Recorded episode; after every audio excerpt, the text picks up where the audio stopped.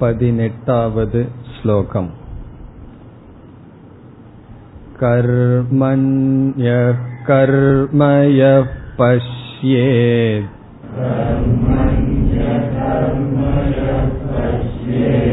अकर्मणि च कर्म यः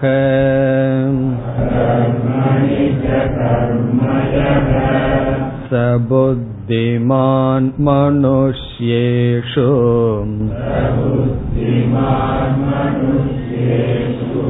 स युक्तकृत्स्नकर्मकृत्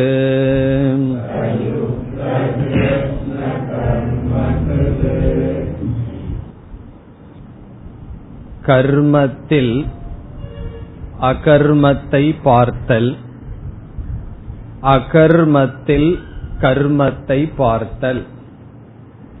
இவ்விதம் யார் பார்க்கிறார்களோ சக புத்திமான். அவன் ஞானத்தை உடையவன். மோகத்தினுடைய வசத்தில் இல்லாதவன். சக யுக்தக. அவன் பிரம்மத்துடன் பொருந்தியவன்.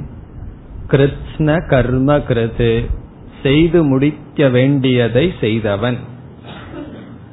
இதில் நாம் பார்த்தோம் கர்மத்தில் அகர்மத்தை பார்த்தல் என்பது செயலற்ற ஆத்மாவிடத்தில் தெரிந்து கொண்டிருக்கின்ற தோன்றிக் கொண்டிருக்கின்ற செயலில் செயலின்மையை பார்த்தல்.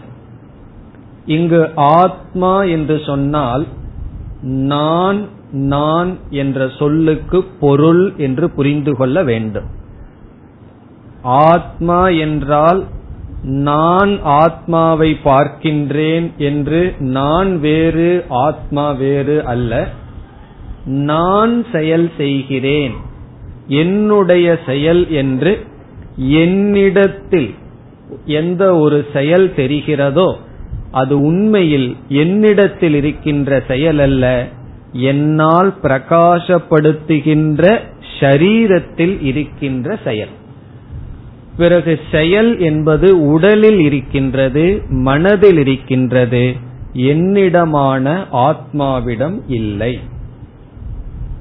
பிறகு இங்கு பகவான் எப்படிப்பட்ட ஞானத்தை கொடுக்கின்றார்? கர்மத்தில் அகர்மத்தை பார்த்தல் என்றால் என்னிடத்தில் தோன்றுகின்ற கர்மத்தில் உண்மையான பாவனை அகர்மம் அதை யார் பார்க்கிறார்களோ என்பது முதல் பகுதி. இனி இரண்டாவது பகுதியை நாம் பார்த்தது. அகர்மத்தில் கர்மத்தை பார்த்தல். செயலின்மையில் செயலை பார்த்தல். செயலின்மையில் என்றால் நம்முடைய இனியொரு தவறு என்னவென்றால் மனம் உடல் இவைகள் அமைதியாக இருக்கும் பொழுது இவைகளிடத்தில் செயலில்லாத தன்மை இருப்பதாக நினைக்கின்றோம். உடல் மனம் இவைகளிடத்தில் செயலின்மையை நாம் பார்க்கின்றோம். அதனால் தான் என்ன சொல்கின்றோம்? இப்பொழுது மனம் செயல்படுவதில்லை. அமைதியாக இருக்கிறது என்றெல்லாம் சொல்வோம். இப்பொழுது உடல் ஒன்றும் செய்யவில்லை என்றெல்லாம் கூறுகின்றோம். அவ்விதம் உடல் மனம் இவைகளிடத்தில் அகர்மத்தை பார்த்து வருகின்றோம். பகவான் கூறுகிறார் அது தவறு அதில் கர்மத்தை பார் என்று சொல்கிறார். இதிலிருந்து என்ன சித்திக்கிறது என்றால் ஆத்மாதான் அகர்மஸ்வரூபம் ஷரீரம் எப்பொழுதும் கர்மஸ்வரூபம். ஷரீரத்துக்கு அகர்மம் என்ற ஸ்திதியே கிடையாது. இங்க சரீரம்னா உடலும் மனமும். ஆத்மாவுக்கு என்றாவது செயல் என்பதே கிடையாது. பிறகு என்ன இருக்கின்றது? ஆத்மா என்றும் செயலற்றது. சரீரம் என்றும் செயலை உடையது. இந்த ஞானத்தை ஒருவன் இந்த ஞானத்தை வைத்திருக்க வேண்டும்னு சொல்ற. பிறகு சென்ற வகுப்புல இனியொரு கருத்தையும் பார்த்தோம். இந்த ஞானத்தினால் என்ன பலன்? இப்படி பார்க்கிறதுனால என்ன பலனை அடைகின்றோம் என்றால் முதலில் அகர்மத்தில் கர்மத்தை பார்த்தல் என்பதில் உடல் மனம் சூழ்நிலைகள் அமைதியாக இருக்கும் பொழுது அந்த அமைதியினுடைய அடிப்படையில் என்னுடைய அமைதி அமைகிறது. சூழ்நிலை உடல் மனம் இதில் அமைதி இல்லை என்றால் நான் அமைதியற்றவன் என்ற நிலை வருகிறது. இந்த ஞானத்தில் உடல் சூழ்நிலை மனம் இவைகள் செயல்பட்டாலும் செயல்படாத போதிலும் நான் அமைதியானவன் சாந்த சொரூபம் என்ற ஞானம் வருகிறது. என்னுடைய அமைதிக்கு வெளி அமைதியை நான் சார்ந்து இருப்பது இல்லை. பிறகு முதல் பகுதியில என்ன கிடைக்கின்றது?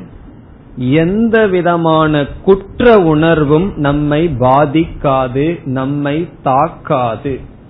குற்ற உணர்வு என்றால் நான் இதை செய்துவிட்டேன் என்னால் இது செய்யப்பட்டது. நான் இந்த பலனை அனுபவிக்கின்றேன் என்று நினைக்க மாட்டோம். நான் சாட்சி உடலும் மனதும் செயலை செய்கிறது பலனை அனுபவிக்கின்றது என்ற பலன் நமக்கு வருகின்றது. இந்த விதத்தில் ஏற்கனவே இரண்டாவது அத்தியாயத்தில் பகவான் பேசிய ஆத்மா அகர்த்தா அபோக்தா என்ற கருத்தை வேறு மொழியில் இங்கு பகவான் கூறினார். அது முதல் வரியில் கூறி இரண்டாவது வரியில் பலனை கூறினார். சக புத்திமான். இதுதான் ஞானம் என்று பகவான் கூறி மனிதர்களுக்குள் இவன்தான் ஞானத்தை உடையவன். சக யுக்தக பிரம்மத்தில் நிலை பெற்றவன். கிருத்ன கர்ம கிருத்து மன நிறைவை அடைந்தவன். செய்ய வேண்டிய அனைத்தையும் செய்து முடித்தவன் என்று இந்த ஸ்லோகத்தை பகவான் முடிக்கின்றார். இந்த ஸ்லோகமானது வேறு சில தவறாகவும் விளக்கப்பட்டிருக்கின்றது. சங்கராச்சாரியாருடைய காலத்துக்கு முன் சில தவறாகவும் இந்த ஸ்லோகங்கள் விளக்கப்பட்டிருக்கிறது. இதுவரை நாம் பார்த்தது எது எது சரியான விளக்கமோ அதை பார்த்தோம். தவறான விளக்கத்தை நாம பார்க்க வேண்டிய அவசியம் இல்லை. காரணம் என்ன? அது தவறு. இருந்தாலும் தெரிந்து கொள்வதற்காக மனிதர்கள் எப்படி தவறு செய்கிறார்கள்னு தெரிஞ்சுக்கணும் அல்லவா? அதற்காக சாம்பிளுக்காக சுருக்கமாக பார்க்கலாம். ஏன்னா அந்த விசாரத்தை சங்கராச்சாரியார் பாஷ்யத்துல விளக்கமா செய்யறார் முதல்ல அவருடைய சித்தாந்தத்தம் இதுவரைக்கும் நம்ம சொன்ன கருத்தை சொல்லிட்டு இப்படி சிலர் தவறாக விளக்குகிறார்கள்னு அந்த விளக்கத்தை சொல்லி அது எப்படியெல்லாம் தவறுன்னு நிலைநாட்டுகிறார். நாம் அதிகமாக தவறான கருத்தை எடுத்துட்டு பார்ப்பதற்கு பதிலாக சுருக்கமாக எப்படி இதை தவறாக நினைக்கிறார்கள் இதற்கு விளக்கம் கொடுத்தார்கள்னு பார்த்து பிறகு அடுத்த ஸ்லோகத்துக்கு செல்லலாம். இப்போ நம்ம பார்க்க போறது என்ன? தவறான கருத்து. அதை நல்லா எழுதி வச்சுக்கணும். இந்த ஸ்லோகத்திற்கு தவறான கருத்தை பார்க்க போகின்றோம் என்று புரிந்து கொள்ள வேண்டும். என்ன சொல்கிறார்கள்? சாஸ்திரத்தில் நித்திய கர்ம என்று ஒரு கர்மம் இருக்கின்ற கடமைகள் நம்முடைய டியூட்டி அதெல்லாம் நித்திய கர்மன்னு சொல்கிறார்கள். பூர்வ மீமாம்சகர்கள் வேதத்தினுடைய முதல் பாகத்தை பற்றி இருந்து கர்மத்தினால்தான் மோக்ஷம் சொர்க்கம்தான் மோக்ஷம் என்று நினைப்பவர்கள்.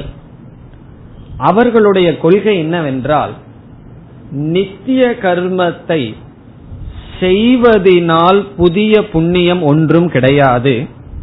அது செய்யவில்லை என்றால் பாபம் என்று சொல்கிறார்கள். இப்ப நாம வந்து ஸ்நானம் செய்கின்றோம் குளிக்கின்றோம். குளிக்கிறதுனால பெரிய புண்ணியம் ஒன்றும் கிடையாது. அது நம்மளுடைய டியூட்டி குளிக்கலினா பாவம். அதாவது அதுல நோய் நமக்கு வருவது. அந்த விதத்தில் நம்முடைய கடமையை செய்வதனால் புதிய புண்ணியமே கிடையாது. அதை செய்யலினா தான் பாவம். இந்த கொள்கையை எடுத்துக்கொண்டு என்ன சொல்கிறார்கள்? நித்திய கர்ம என்பது செய்யப்பட்டால் செய்யப்படும் கர்மத்திலிருந்து ஒரு புண்ணியமும் வருவதில்லை. அப்போ கர்மத்தில் அகர்மத்தை பார்த்தல். நித்திய கர்மத்தில் நித்திய கர்மத்தில் பல அபாவம் என்ற அகர்மத்தை பார் என்று சொல்கிறார்கள். இப்ப கர்மத்தில் அகர்மத்தை பார்த்தல் சொன்னா நித்திய கர்மத்தில் அதுக்கு ஒரு பலனும் இல்லை என்ற அகர்மத்தை பார்க்க வேண்டும். ஏன்னா கர்மத்தை செய்யறோம் ஒரு பலனும் வரப்போவது கிடையாது. நித்திய கர்மத்துக்கு பலனே இல்லை என்று சொல்கிறார்கள். அதுக்கு வந்து ஒரு பலனும் இல்லை என்பது அவர் கருத்து. அவர்களுடைய கொள்கை. அப்ப கர்மத்தில் அகர்மத்தை பார்த்தல் என்றால் நித்திய கர்மத்தை கடமையை செய்தால் ஒரு பலனும் வராத அகர்மத்தை பார்க்க வேண்டும். சரி அகர்மத்தில் கர்மத்தை பார்ப்பது அடுத்தது என்னன்னா நித்திய கர்மத்தை செய்யவில்லை என்றால் பாபம் என்ற பலன் வருகிறது. அது அகர்மம். நித்திய கர்மத்தை செய்யாதது என்ன? அகர்மம். கடமையை செய்யாத அகர்மத்தில் கர்மம்னு என்ன? பாப ரூபமான பலன் புதிதாக வருவதை யார் பார்க்கிறார்களோ? என்று சிலர் பொருள் கூறுகிறார்கள். முதல்ல தப்பா எப்படி சொல்றாங்கன்னு புரிகின்றதோ? நித்திய கர்மத்தை செய்வதினால் பலன் ஒன்றும் இல்லை என்ற அகர்மத்தை யார் பார்க்கிறார்களோ நித்திய கர்மத்தை செய்யவில்லை என்ற அகர்மத்தில் செயலின்மையில் பாபம் என்ற செயலை யார் பார்க்கிறார்களோ என்று சொல்கிறார்கள். சங்கராச்சாரியார் சொல்றார் இது தவறு. முதலில் நித்திய கர்மத்திற்கு பலன் இல்லை என்பதை நாம் ஏற்றுக்கொள்வதில்லை. அவர்கள் என்ன சொல்கிறார்கள்? கடமையை செய்தால் பலனே வராது. செய்யாவிட்டால் தான் பாவம்ங்கிறார். நாம் கூறுகின்றோம் நித்திய கர்மத்தை செய்தால் சொர்க்கம் என்பது பலன். நித்திய கர்மத்தை பற்றற்று செய்தால் சித்த சுத்தி என்பது பலன். ஆகவே ஒரு செயலுக்கு பலன் இல்லாமல் என்றும் போகாதுன்னு நம்ம சொல்றோம். அவர்கள் என்ன சொல்கிறார்கள்? கடமையை செய்தால் பலன் கிடையாது. கடமையை செய்யவில்லை என்றால் பாபம். நாம் என்ன சொல்கின்றோம்? கடமையை செய்தால் பலனை எதிர்பார்த்து செய்தால் புண்ணியம் அல்லது சொர்க்கம் என்பது பலன். பலனை எதிர்பார்க்காமல் கடமையை செய்தால் அது கர்மயோகம் மன தூய்மை என்பது பலன். அதனால அவர்களுடைய அந்த பேசிக் அவர்களுடைய ஆதாரமான கொள்கையையே ஏற்றுக்கொள்வதில்லை. அப்படி ஏற்றுக்கொண்டும் சங்கராச்சாரியார் அது தவறுன்னு சொல்றார். காரணம் நித்திய கர்ம நித்திய அகர்ம இந்த ஞானத்துல நமக்கு பலன் வராது. அனுஷ்டானத்தினாலதான் பலன் வரும். யோகாசனம் எப்படி செய்ய வேண்டும்? புஸ்தகத்தை படிச்சு ஞானத்தை அடைஞ்சாச்சு. அதனுடைய பலன் நமக்கு வருமா? வராது. அது போல நித்திய கர்ம நைமித்திக கர்மம் எல்லாம் சாஸ்திரத்துல ஞானத்துக்காக சொல்லப்படவில்லை அனுஷ்டானத்துக்காக சொல்லப்படுகிறது. சாஸ்திரத்துல பிரம்ம தத்துவம் ஞானத்துக்காக சொல்லப்படுகிறது. பிரம்மத்தை தான் தெரிஞ்சுக்கோன்னு சாஸ்திரம் சொல்லுது. மீதியையெல்லாம் தெரிஞ்சு செயல்படு என்று சாஸ்திரம் கூறுகிறது. ஆகவே அந்த ஞானத்தினால் மோக்ஷமெல்லாம் நமக்கு வராது. அது மட்டுமல்ல இங்கு முதல் வரியில் பகவான் ஒரு ஞானத்தை சொல்லி இந்த ஞானத்தினுடைய பலனாக மோக்ஷத்தை சொல்வதனால் அந்த ஞானம் பிரம்ம ஞானமாகத்தான் இருக்க வேண்டும் ஆத்ம ஞானமாகத்தான் இருக்க வேண்டும் என்றெல்லாம் விசாரம் செய்து இதற்கு வேறு விதத்தில் பொருள் கூற முடியாது என்று முடிக்கின்றார். இனி நாம் அடுத்த ஸ்லோகங்களுக்கு செல்ல வேண்டும். यस्य सर्वे समारम्भाः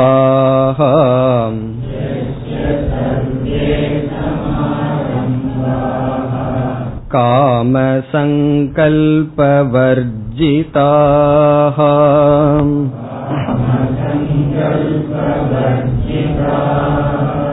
ज्ञानाग्निदग्धकर्माणम्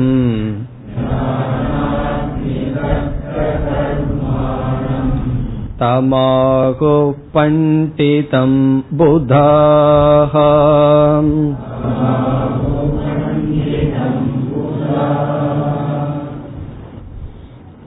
பத்தொன்பதாவது ஸ்லோகத்திலிருந்து இருபத்தி நான்காவது ஸ்லோகம் வரை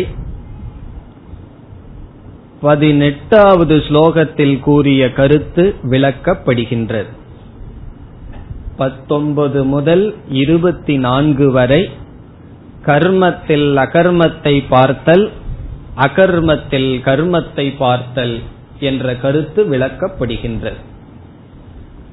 அதனால பதினெட்டாவது ஸ்லோகத்துல கொஞ்சம் புரிஞ்சும் புரியாத மாதிரி இருந்தால் அது இருந்தால் அப்படித்தான் இருக்கு அப்படின்னு சிலருக்கு தோணும். இந்த இருபத்தி நாலாவது ஸ்லோகம் வரைக்கும் இதுவே பார்க்க போறோம். போர் அடிச்சு போயிரும் உங்களுக்கு. என்ன கர்மத்தில் அகர்மம்னு சொல்லிக்கொண்டே இருக்கிறீர்கள்ங்கிற வரைக்கும் நாம் இதே கருத்தை பார்க்க போறோம். அப்ப என்ன ஆகும்னா புரியக்கூடாதுன்னு சொல்லி விரதம் எடுத்திருந்தாலும் புரியாம போகாது. அதனால பகவான் இவ்வளவு ஸ்லோகங்களை இதற்கென்றே பயன்படுத்துகின்றார். பல கோணங்களில் பல விதத்தில் கர்மத்தில் அகர்மத்தை பார்த்தல் அகர்மத்தில் கர்மத்தை பார்த்தலையே விளக்க போறோம். எப்படி என்றால் கர்மத்தில் அகர்மத்தை பார்த்தல். இதற்கு முன் என்ன பொருள் சொன்னோம்? ஆத்மாவிடம் தெரிகின்ற கர்மத்தில் அகர்மத்தை பார்.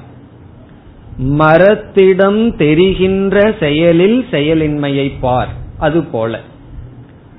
அனாத்மாவிடம் மன புத்தி உடல். அது அனாத்மான்னு சொல்வோமே. அனாத்மாவிடம் தெரிகின்ற அகர்மத்தில் கர்மத்தை பார். தூரத்தில் தெரிகின்ற அசைவில்லாமல் இருப்பது போல் இருக்கின்ற கப்பலில் அசைவை பார்க்க வேண்டும். காரணம் கப்பலானது அசைந்து கொண்டு இருக்கின்றது. இப்படி பார்த்தோம். இனி பகவான் என்ன செய்கின்றார்? ஞானி என்பவன் யார்?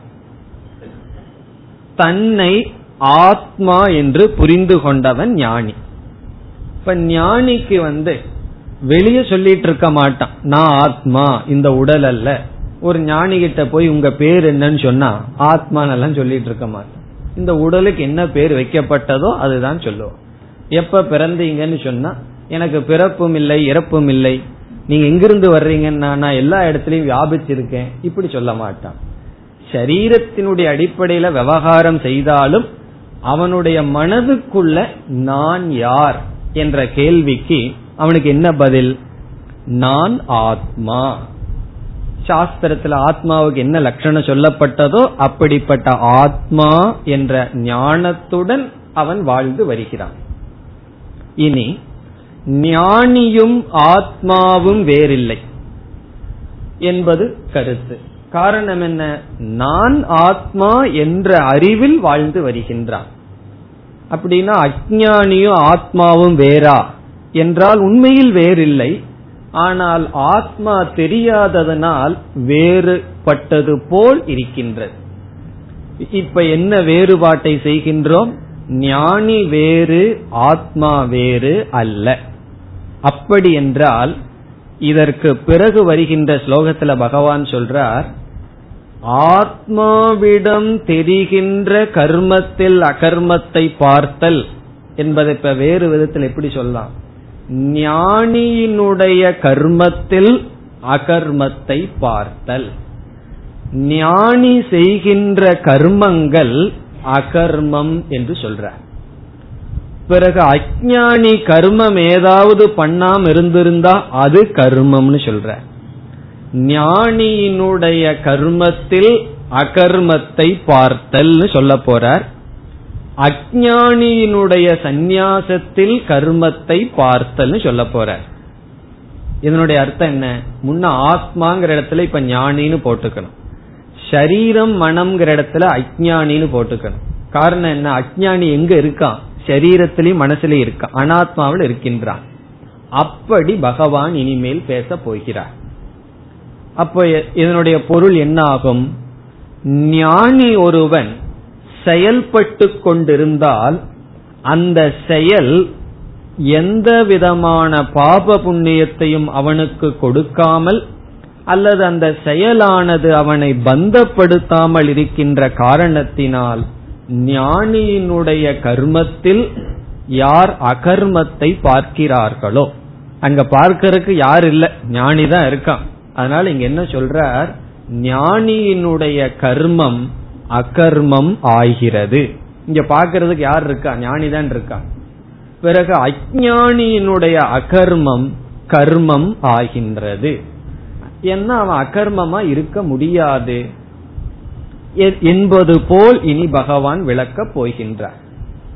பிறகு இனி ஒரு கருத்து வர இருக்கின்றது. இந்த கருத்தெல்லாம் இனிமேல் வருகின்ற எல்லா ஸ்லோகங்களினுடைய சாரம். இந்த இந்த ஆங்கிள் பகவான் அப்ரோச் பண்ண போறார்.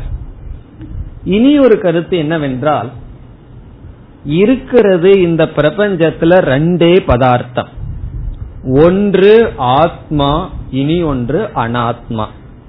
ஆத்மான்னு சொன்னா ஞான சொரூபம் சத் சொரூபம் ஆனந்த சொரூபம் சச்சிதானந்த சொரூபம் அனாத்மா என்றால் ஆத்மாவினால் பார்க்கப்படுகின்ற பிரகாசப்படுத்தப்படுகின்ற அனைத்து பிரபஞ்சமும். மனம் புத்தி உடல் பிரபஞ்சம் அனைத்தும் அனாத்மா. இனி ஆத்மா ஏதாவது ஒரு செயலை துறக்க வேண்டுமா? இப்ப நம்ம சந்நியாசம் துரத்தல் என்று சொல்கின்றோம். கேள்வி கேட்கப்படுகிறது அனாத்மா துறக்கின்றதா ஆத்மா துறக்கின்றதா? கர்மத்தை விடுதல் என்பது ஆத்மா செய்ய வேண்டுமா? அனாத்மா செய்வதா நம்ம எவ்வளவோ காரியத்தை பத்தி பேசுறோம். கர்மத்தை துறந்து விடுதல். கர்ம சந்நியாசம் என்று பேசுகின்றோம். கர்மத்தை சந்நியாசம் செய்வது ஆத்மாவா அனாத்மாவா என்பது கேள்வி. ஆத்மா செய்ய வேண்டியது இருக்கிறதா?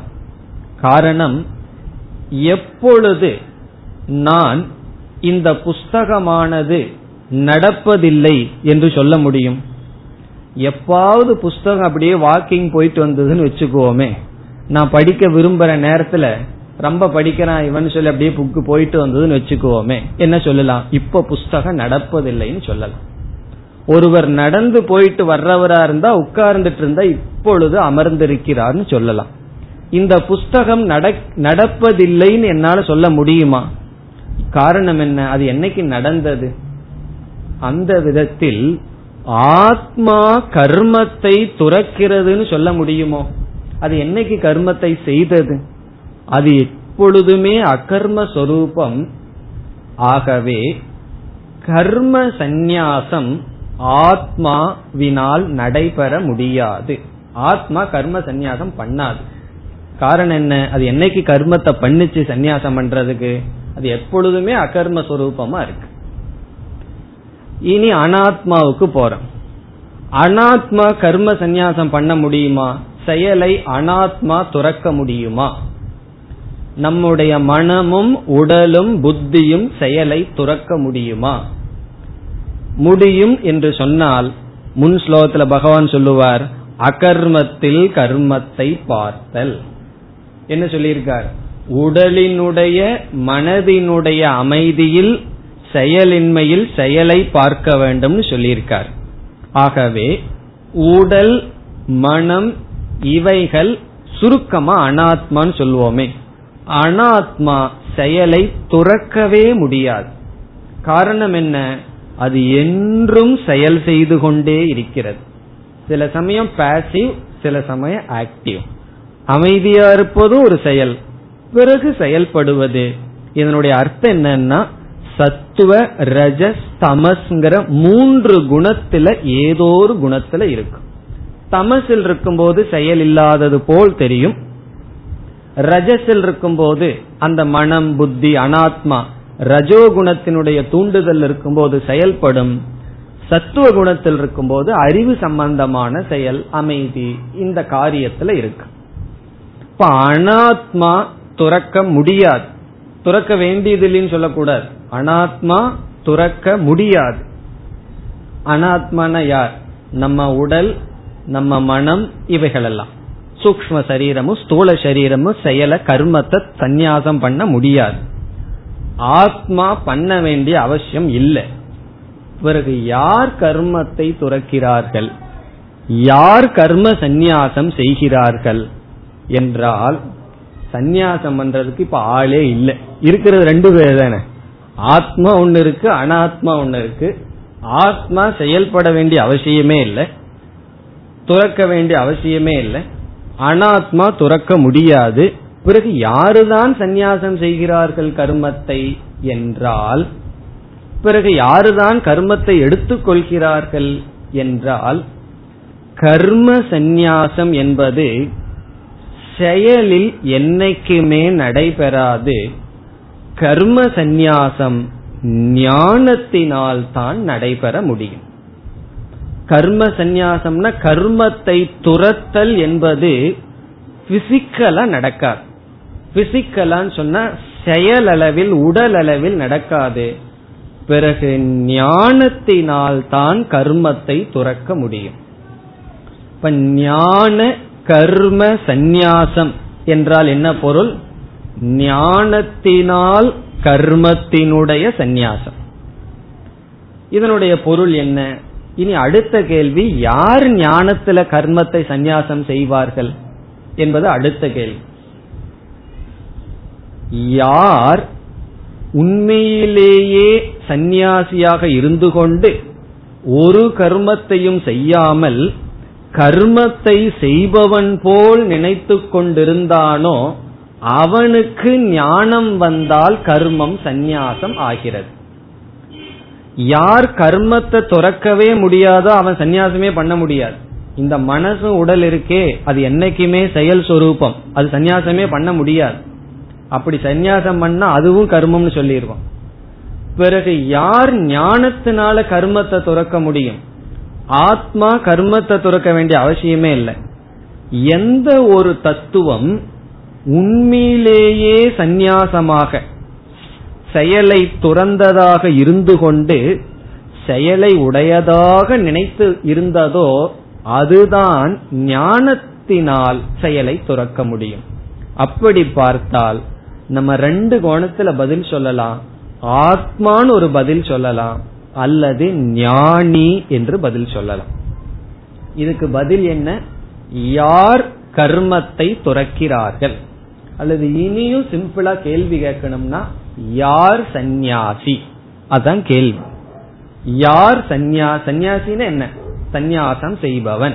இங்கு சந்நியாசம் செய்பவன் யார் என்றால் உடலும் மனமும் அனாத்மா அல்ல ஆத்மாவும் அல்ல பிறகு யாருன்னு சொன்னா ஆத்மாதான் அல்லது ஞானி. எப்படி ஆத்மான்னு சொன்னா ஆத்மா எப்படி சந்நியாசம் பண்ணும்னா ஆத்மா வந்து சந்நியாசம் பண்ண வேண்டிய அவசியம் இல்லை ஏன்னா அது என்னைக்குமே கர்மம் செய்வதில்லை ஆனால் அறியாமையினால் கர்மம் செய்வது போல் நினைத்து விட்டது ஞானத்தினால் அது துறந்து விடுகிறது. அது ஆத்மான்னு சொல்லலாம் அல்லது ஞானின்னு சொல்லலாம். அல்லது ஜீவன் சொல்லலாம். இப்ப எவன் ஒருவன் உண்மையில் கர்மம் செய்யாதவன் அது ஆத்மா. ஆனால் கர்மம் தன்னிடம் இருப்பது போல் நினைத்திருக்கின்றானோ அவன் அறிவினால் செயலை துறந்து விடுகின்றான். அதுதான் நான்காவது அத்தியாயத்தினுடைய கருத்து. இந்த அத்தியாயத்தினுடைய தலைப்பு என்ன? ஏற்கனவே சொல்லியிருக்கோம். ஒவ்வொரு அத்தியாயம் பார்க்கும் போதும் அந்த அத்தியாயம் படிக்கிற வரைக்காவது அந்த அத்தியாயத்தினுடைய தலைப்பை ஞாபகம் வச்சுக்கணும்.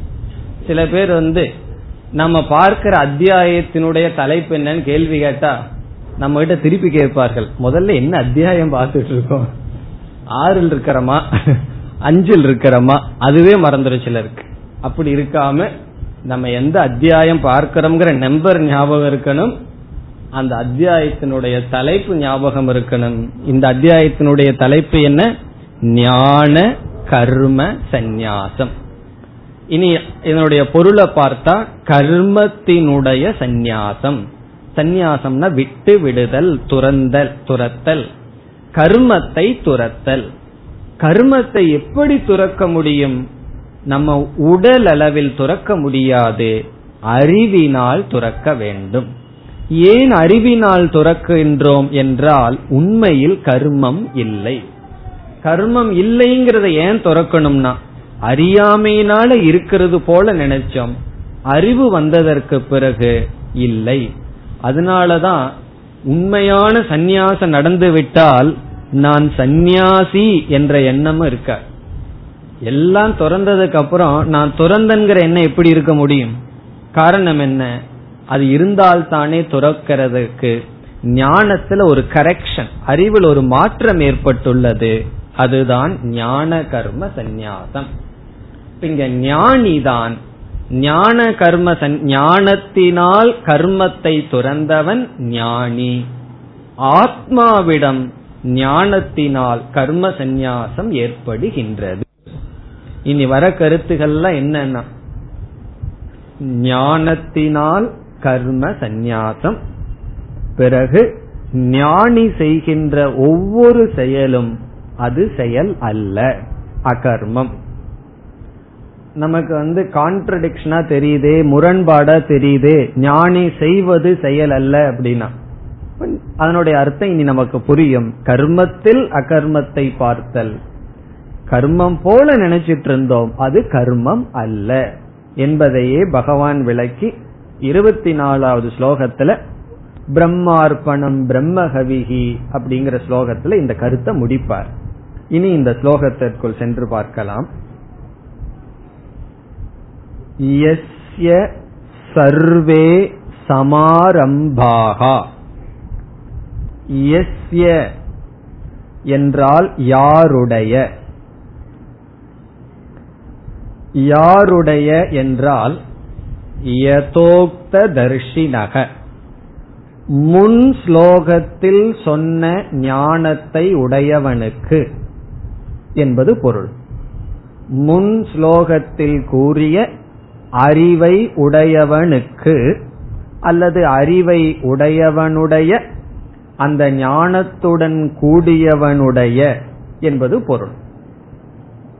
அதுக்குள்ள நமக்கு மறந்துடலையே முன் ஸ்லோகத்தில் என்ன அறிவை பகவான் சொன்னார்? கர்மத்தில் அகர்மத்தை பார்த்தல் அகர்மத்தில் கர்மத்தை பார்த்தல். இந்த திருஷ்டி யதோக்தம்னா இதற்கு முன்னாடி சொல்லப்பட்ட தர்ஷினகன ஞானம். இதற்கு முன்னாடி சொல்லப்பட்ட ஞானத்தை உடையவனுக்கு என்ன ஆகுதுன்னு பகவான் சொல்ற அந்த ஞானிக்கு என்ன ஆகின்றதாம்? இப்ப இதிலிருந்து எதை பற்றி பேசுறார்? இப்ப பகவானுடைய சப்ஜெக்ட் மேட்ரு யாருன்னா ஞானி. ஞானிய பத்தி பேசுறார். ஞானிய எடுத்துட்டு விசாரம் பண்றார். இனிமேல் வர்ற ஸ்லோகங்கள் எல்லாம் பகவான் ஞானியை எடுத்து ஆராயும் ஸ்லோகங்கள். இந்த ஞானத்தோட கூடியவனை பற்றி விளக்கிட்டே வர்றார். இப்படிப்பட்ட ஞானிக்கு சர்வே சமாரம்பாகா. சர்வே என்றால் எல்லாம்.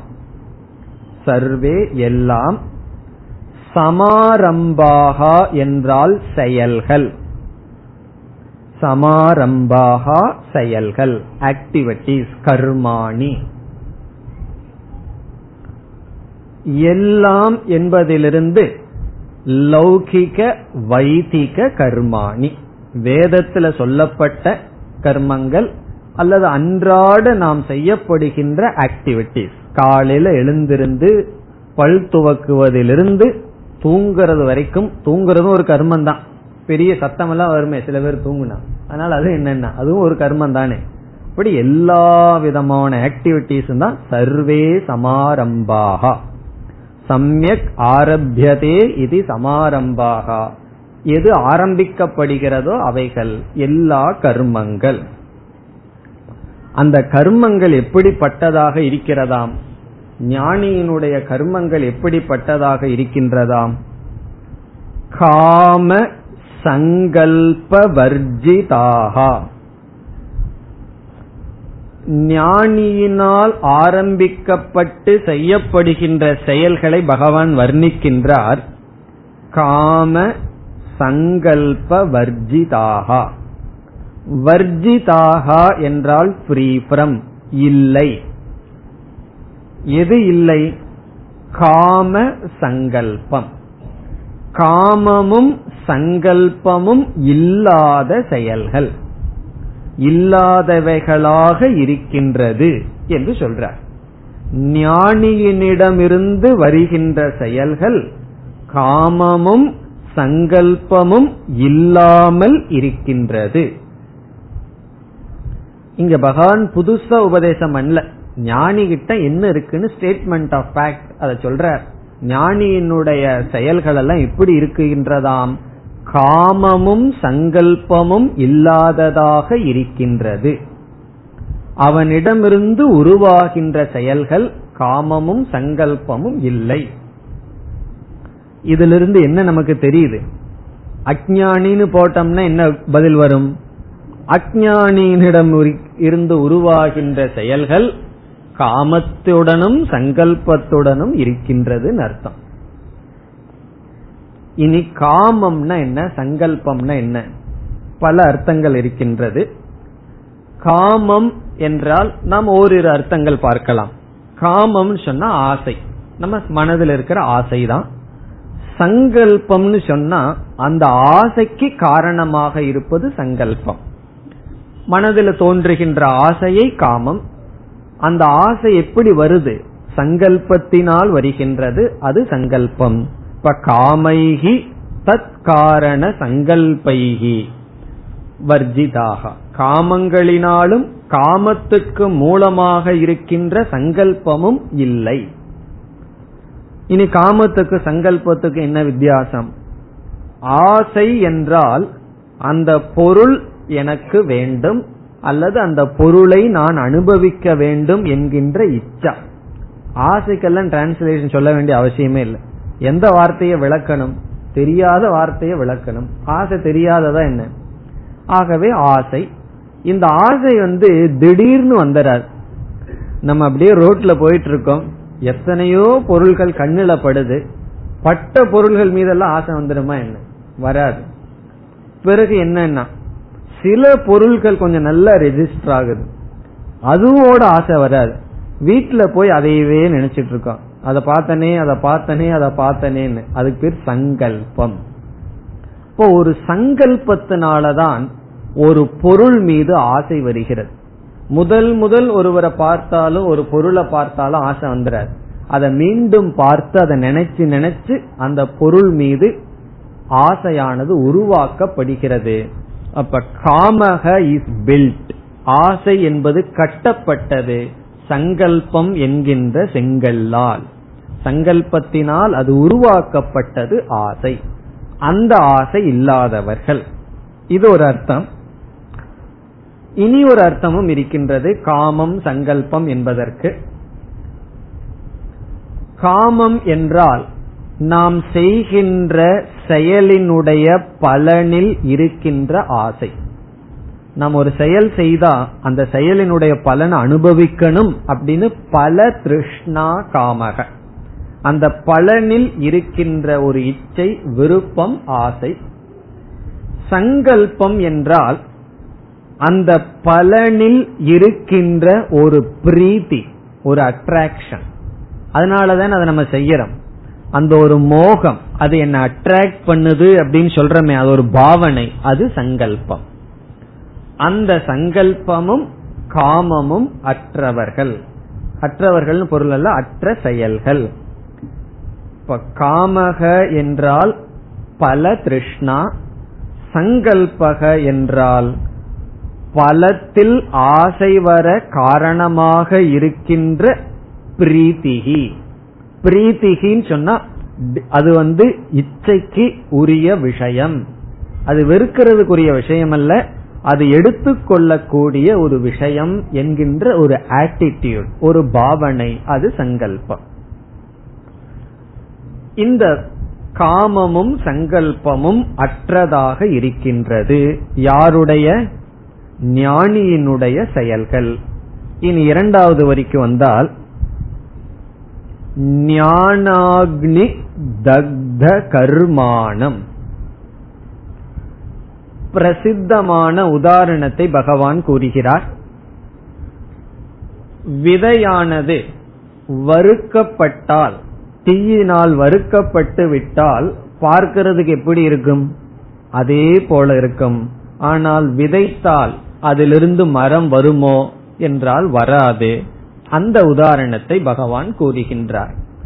ஞானியினுடைய நிலை என்ன? ஞான அக்னி. ஞானம் என்ற நெருப்பினால் அக்னியினால் தக்தம் என்றால் எரிக்கப்பட்ட ஞானம் என்ற நெருப்பினால் எரிக்கப்பட்ட தக்தம் என்றால் எரிக்கப்பட்ட ரோஸ்ட் பண்ணப்பட்ட என்னன்னா கர்மானம். கர்ம. அவர்களுடைய கர்மமெல்லாம் ஞானத்தினால் எரிக்கப்பட்டு விட்டது. இந்த இடத்துல கர்ம என்ற சொல்லுக்கு பொருள் சுப அசுப கர்ம பலானி. பாபம் புண்ணியம் அர்த்தம்.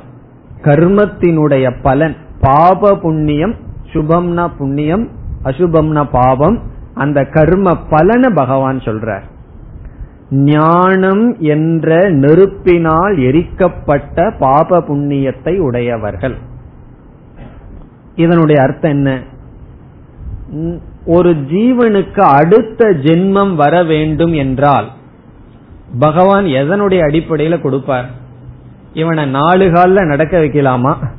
ரெண்டு காலில் நடக்க வைக்கலாமான்னு பகவான் எப்படி முடிவு பண்ணுவார்? அதனுடைய அர்த்தம் என்ன? மிருகமா போகட்டுமா? மனுஷனா போகட்டுமா? அல்லது ஒரு இடத்துல மரமா நிக்கட்டுமா? அல்லது தேவலோகத்துல போகட்டுமான்னு எப்படி முடிவு பண்ணுவார்? பகவானுக்கு அந்த நேரத்துல மூட் எப்படி இருக்கோ? ஸ்கூல் டீச்சர் மாதிரி.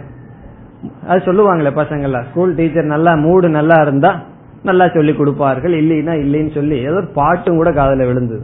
ஏதோ ஒரு சின்ன பசங்க பாடுற மாதிரி. அப்படி அதனுடைய அடிப்படையிலையா? அல்லது எதனுடைய அடிப்படை? சாஸ்திரத்தில் சொல்லப்படுகிறது அந்தந்த ஜீவனுடைய பாப புண்ணியத்தின் அடிப்படையில். இப்ப நம்முடைய சரீரம் எதனுடைய ப்ராடக்ட் எதிலிருந்து செய்யப்பட்டதுன்னா நம்முடைய பாப புண்ணியம். அதனாலதான் முதல்ல கர்மா தியரிய படிச்சா முதல்ல நமக்கு வர்ற ஆட்டிடியூட் என்ன தெரியுமோ? அக்செப்டன்ஸ் ஏற்றுக்கொள்ளுதல். காரணம் என்ன? இது நான் வாங்கின வீடு இது நான் வாங்கின வாகனம்னு சொல்றோம் சொல்றோம். ஏதோ ஒரு வாகனத்தை வாங்கிடுறோம். அதுக்கப்புறம் அது ஒழுங்கா ஓடல. வெளியே பொறுமையா சொல்லுவோமா? நமக்கு தானே அவமானம். நல்லா தான் ஓடிட்டு இருக்கு பரவாயில்ல. நான் தானே வாங்கியிருக்கேன்னு சொல்லுவோம். அதே போல இது ஒரு வாகனம் தான் அடிக்கடி ஒழுங்கா ஓடலின்னு வச்சுக்குவோமே.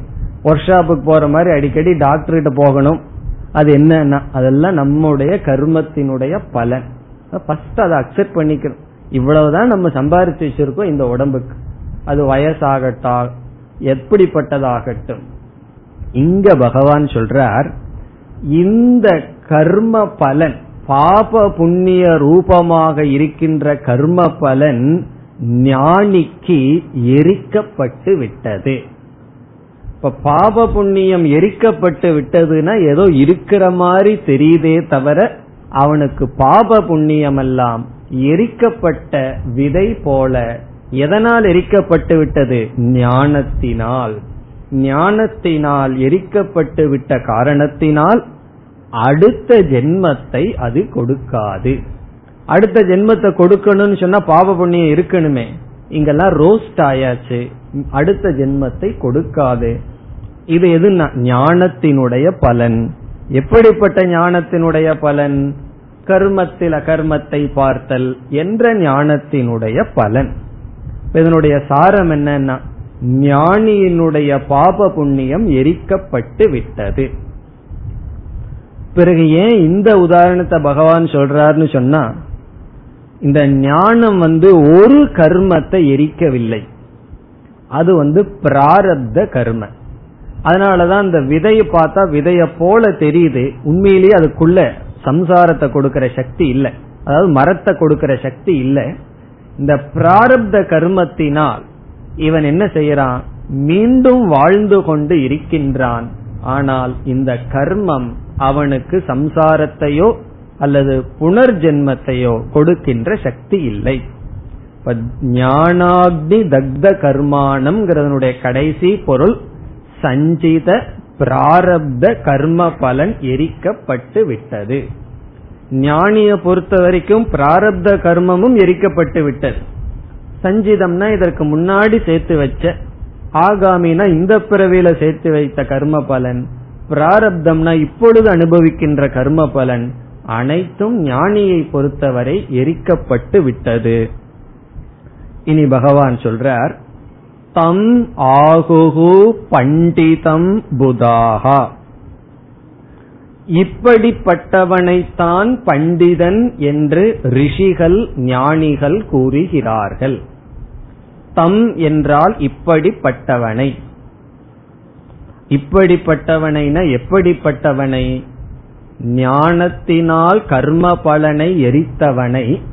பிறகு முதல் வரியில அவனிடமிருந்து வருகின்ற செயல்கள் காமமும் சங்கல்பமும் இல்லாமல் இருக்கின்றன. இப்படிப்பட்ட ஞானியை ஆகுகு அழைக்கிறார்கள். இப்படிப்பட்ட ஞானியை என்ன அழைக்கிறார்கள்? பண்டிதம். பண்டிதன் என்று புதாகா. புதாகான்னு சொன்னாலும் பண்டிதாக ஞானிகள். ஞானிகள் புதாகான ஞானிகள். ஞானிகள் இவனை பண்டிதன் என்று அறிகிறார்கள் அழைக்கிறார்கள். இதனுடைய அர்த்தம் என்ன என்றால் பாம்பின்கால் பாம்பரியுங்கிறது போல ஞானிகள் இவர்களை பண்டிதன் என்று சொல்கிறார்கள். இந்த பண்டிட்டுங்கிற வார்த்தை வேற பல அர்த்தத்தில் இருக்கு. அவர் ஹிந்தி பண்டிட் சான்ஸ்கிரிட் பண்டிட் அப்படின்னு எல்லாம் சொல்லுவோம். அதெல்லாம் என்னன்னா அது வெறும் பாண்டித்யம். பண்டிதக என்ற சொல்லுக்கு அந்த அர்த்தமும் சமுதாயத்துல இருக்கு. இனி ஒரு அர்த்தமும் இருக்கின்றது. பண்டிதாகான சோச்சந்தின்னு சொல்லி பகவான் கீதை ஆரம்பிச்சார். அந்த இடத்துல சங்கரர் சொல்றார் பண்டா ஆத்ம ஞானம் அஸ்ய அஸ்தி பண்டிதக. பண்டா என்ற சொல்லுக்கு பொருள் ஆத்ம ஞானம் நல்ல சொல்லு. இத போய் பண்டாரம் எல்லாம் சொல்லி சொல்லி நல்ல சொல்ல போய் தவறாக பயன்படுத்துகிறார்கள். அவன் ஒரு பண்டிதனா என்றெல்லாம் சொல்லுவார்கள். ஆனால் அழகான சொல் இங்கு பண்டிதன் என்றால் ஞானி. இவனை ஞானி என்று ஞானிகள் அழைக்கிறார்கள். காரணம் என்ன? இவர்களிடமிருந்து வருகின்ற செயல்கள் காமமற்றதாக சங்கல்பமற்றதாக இருக்கிறது. இவர்களுடைய பாப புண்ணியமானது ஞானத்தினால் எரிக்கப்பட்டதாக இருக்கிறது இவர்கள் பண்டிதர்கள் என்று பகவான் கூறுகின்றார் இனி இதற்கு அடுத்த ஸ்லோகத்திலும் மீண்டும் இதே கருத்தை பகவான் கூறுகின்றார் இருபதாவது ஸ்லோகம் त्यक्त्वा कर्मपलासङ्गम्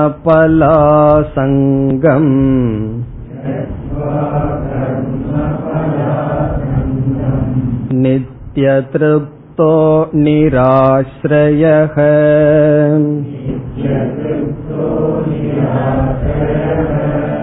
कर्मण्यभिप्रवृत्तोऽपि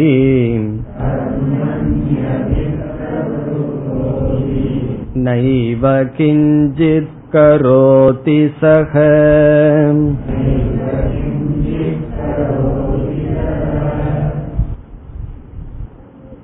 ஞானிகளுடைய வாழ்க்கையில் பிராரப்த கர்மம் இருக்கும் என்று பார்த்தோம்.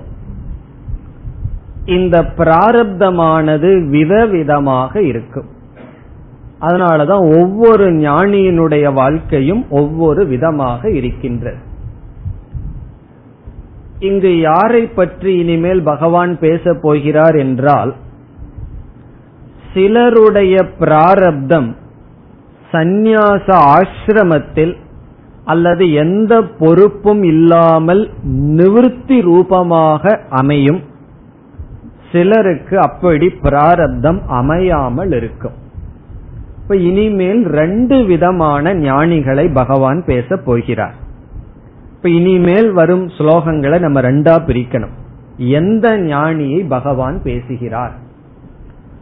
எந்த ஞானின ரெண்டு ஞானின எப்படின்னா ஒருவருடைய வாழ்க்கையில் பிராரப்தம் அவர்களை பிரவிற்த்தியில் வைத்திருக்கும். அப்போ பிரவிற்த்தி மார்க்கத்தில் இருக்கின்ற ஞானி இனி ஒரு ஞானி நிவிருத்தி மார்க்கத்தில் இருக்கின்ற ஞானி. அவர்களுடைய பிராரப்தம் நிவிருத்தியில வைத்திருக்கும்.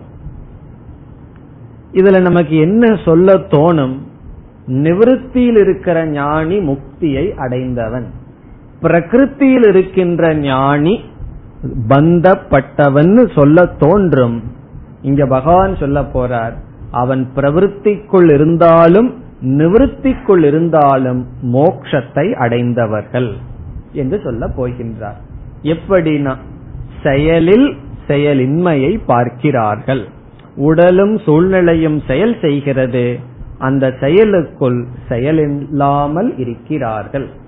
ஒரு பெரிய சைக்ளோன் வந்ததுன்னு சொன்னா அதனுடைய மைய பகுதியில் அமைதியா இருக்குமா? சுத்தியும் தான் காத்து இருக்குமா அது இடையில போயிட்டோம்னா அது ஒன்னும் இருக்கா ரொம்ப அமைதியா இருக்குமா? அப்படி அவனை சுற்றி எவ்வளவு செயல் இருந்தாலும் அமைதியாக இருக்கின்றான். அதை பகவான் பேச போகின்றார்.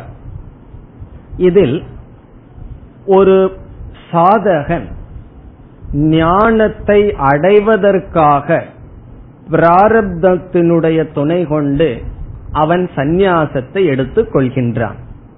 இந்த சந்நியாசத்தை பற்றி அடுத்த அத்தியாயம் முழுமையாக பார்க்க இருக்கின்றோம். விதவிதமான சந்நியாசத்தை பத்தி எல்லாம் பேச இருக்கின்றோம். அதனால அங்க வந்து விளக்கத்தை வைத்துக் கொள்ளலாம். ஒரு விதமான சந்நியாசி ஞானத்திற்கு முன் சென்று விடுகின்றான்.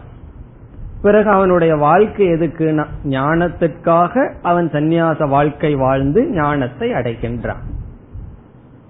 இனி ஒரு விதமான சாதகர்கள். கர்ம மார்க்கத்தில் இருந்து கொண்டே சாஸ்திரத்தை படிக்கிறார்கள். முன் முதல் சொன்ன சாதகன் சந்நியாச ஆசிரமத்தில் சென்று சாஸ்திரத்தை படிக்கின்றான். அவனை பற்றி இந்த ஸ்லோகத்தில் பகவான் பேசவில்லை.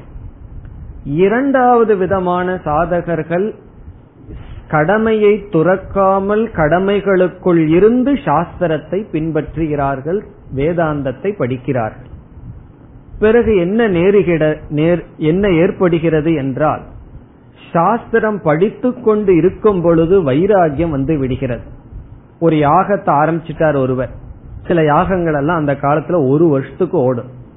அந்த ஒரு வருஷம் யாகம் பண்றேன்னு ஆரம்பிச்சதற்கு பிறகு ஆறு மாசத்திலேயே வைராகியம் வந்துடுது. என்ன செய்யறதுன்னா சாஸ்திரம் சொல்லது வைராகியம் வந்தால் இடையில் விட்டு விட்டால் பாபம் வராது. சன்னியாசம் எடுத்துக்கலாம். ஆனா வைராகியத்தினால வேற காரணத்தினால விட்டுட்டு ஓடணும்னா அதெல்லாம் கிடையாது. வைராகியத்தினால் நாம் விட்டு விட்டால் சாஸ்திரம் கூறுகிறது தவறில்லை. அவர்கள் சந்நியாசத்தை எடுத்து வாழ்க்கையை வாழ்கிறார்கள். அவர்களை பற்றியும் இந்த ஸ்லோகம் பேசவில்லை. பிறகு மூன்றாவது விதமான சாதகர்கள் இருக்கிறார்கள். இதெல்லாம் சங்கரர் ஏற்றுக்கொள்கிறார். அவர்கள் பிரவருத்தி மார்க்கத்தில் அப்படின்னு சொன்ன கிரகஸ்தாசிரமத்தில் இருந்து கொண்டு சாஸ்திரத்தை படித்து வருகிறார்கள். வைராகியமும் வந்து விட்டது ஞானமும் வந்துவிட்டது. ஆனால் ஏதோ ஒரு காரணத்தினால் அவர்கள் கடமையை துறக்க முடியவில்லை. குதசித் காரணாத்னு சொல்ற ஏதோ ஒரு காரணத்தினால் பிராரப்தம் அவர்களுக்கு பிரவிற்த்தி மார்க்கத்திலிருந்து நிவிருத்தி மார்க்கத்துக்கு வர முடியவில்லை. அவர்களுடைய நிலை என்ன என்பதை இந்த இருபதாவது ஸ்லோகம் விளக்குகின்றது. இந்த ஸ்லோகத்துல யார் சப்ஜெக்ட் மேட்டர் யாரை பற்றி பகவான் இங்கு பேசுகிறார்? ஞானத்துக்கு முன் சந்நியாசம் எடுத்தவனை பற்றி பேசவில்லை. செயலில் இருந்து கொண்டிருக்கும் பொழுது வைராகியம் வந்து செயலை துறந்தவனை பற்றி பேசவில்லை. இவர்களெல்லாம் அடுத்த ஸ்லோகத்துல பேச போறார். பிறகு ஞானம் ஏற்பட்டும். பிரவிற்த்தி மார்க்கத்தில் இருந்து கொண்டிருக்கும் பொழுதே ஞானம் ஏற்பட்டு அவர்கள் அதற்கு பிறகு செய்யப்படுகின்ற செயலினுடைய நிலை என்ன? அவர்களை பகவான் இங்கு பேசுகின்றார். இதற்கு அடுத்து வருகின்ற ஸ்லோகத்திலெல்லாம் சன்னியாசிய பத்தி பேசுவார். நிவிருத்தி மார்க்கத்தில் இருந்து வருகின்ற ஞானியை பற்றி பேசுவார். இப்பொழுது பிரவருத்தியில் இருக்கின்ற ஞானியை பற்றி பேசுகிறார்.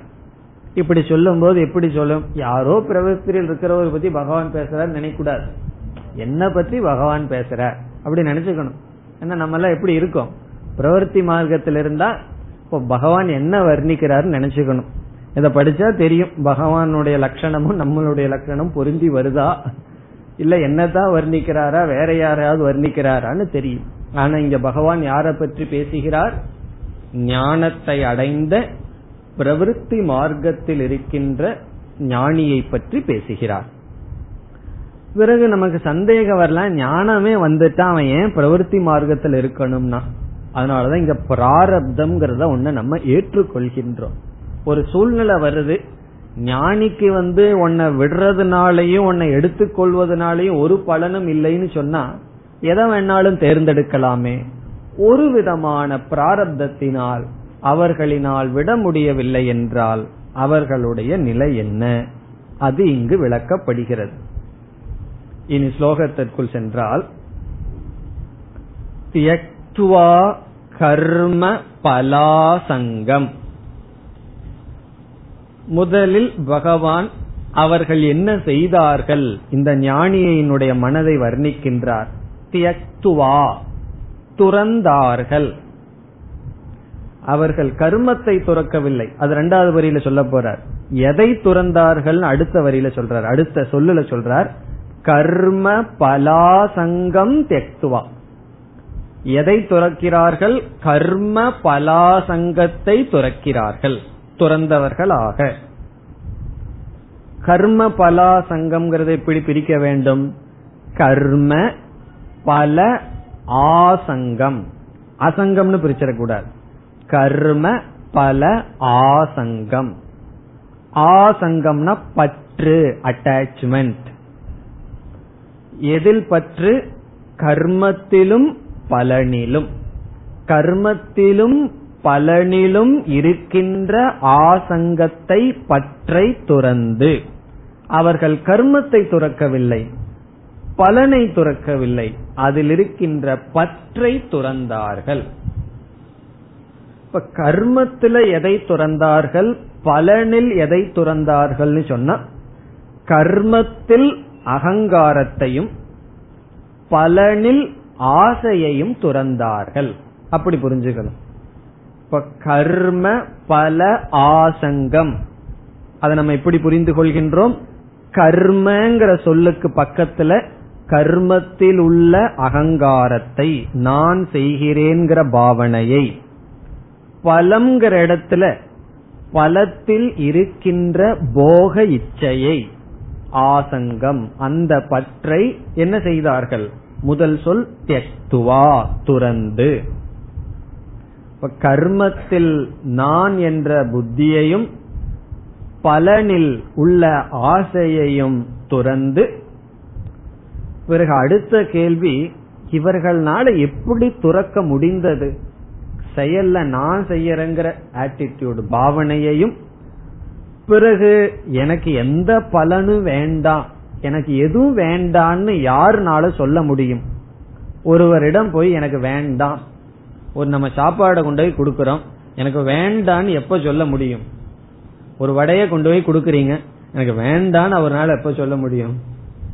ஏற்கனவே ஒரு ஏழு எட்ட உள்ள தள்ளி இருந்தாருன்னா உள்ள இது வரைக்கும் இருந்ததுன்னு சொன்னா அது என்ன சொல்லுவாரு தெரியுமா? இப்ப வேண்டாம்.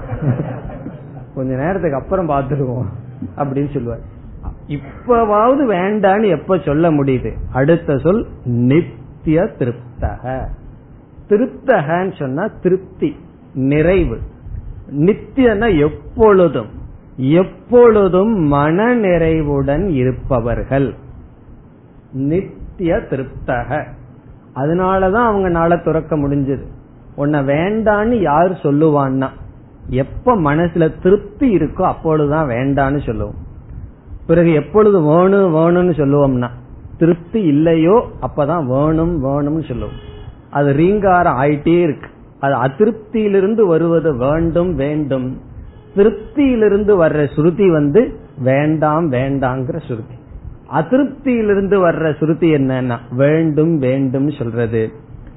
திருப்தர்களாக இருந்ததனால் அவர்கள் துறந்தார்கள் நீ அடுத்த கேள்வி அவர்கள் எப்படி திருப்தி அடைந்தார்கள் பதினெட்டாவது ஸ்லோகத்துக்கு போகணும் ஞானேன ஞானத்தினால் திருப்தியை அடைந்தார்கள் மேலும் உள்ள சொற்களை அடுத்த வகுப்பில் பார்க்கலாம் ॐ पूर्णमधपूर्णमिधं पूर्णात्पूर्णमुदच्छते पूर्णस्य पूर्णमादाय पूर्णमेवावशिष्यते ॐ शान्ति शान्ति शान्तिः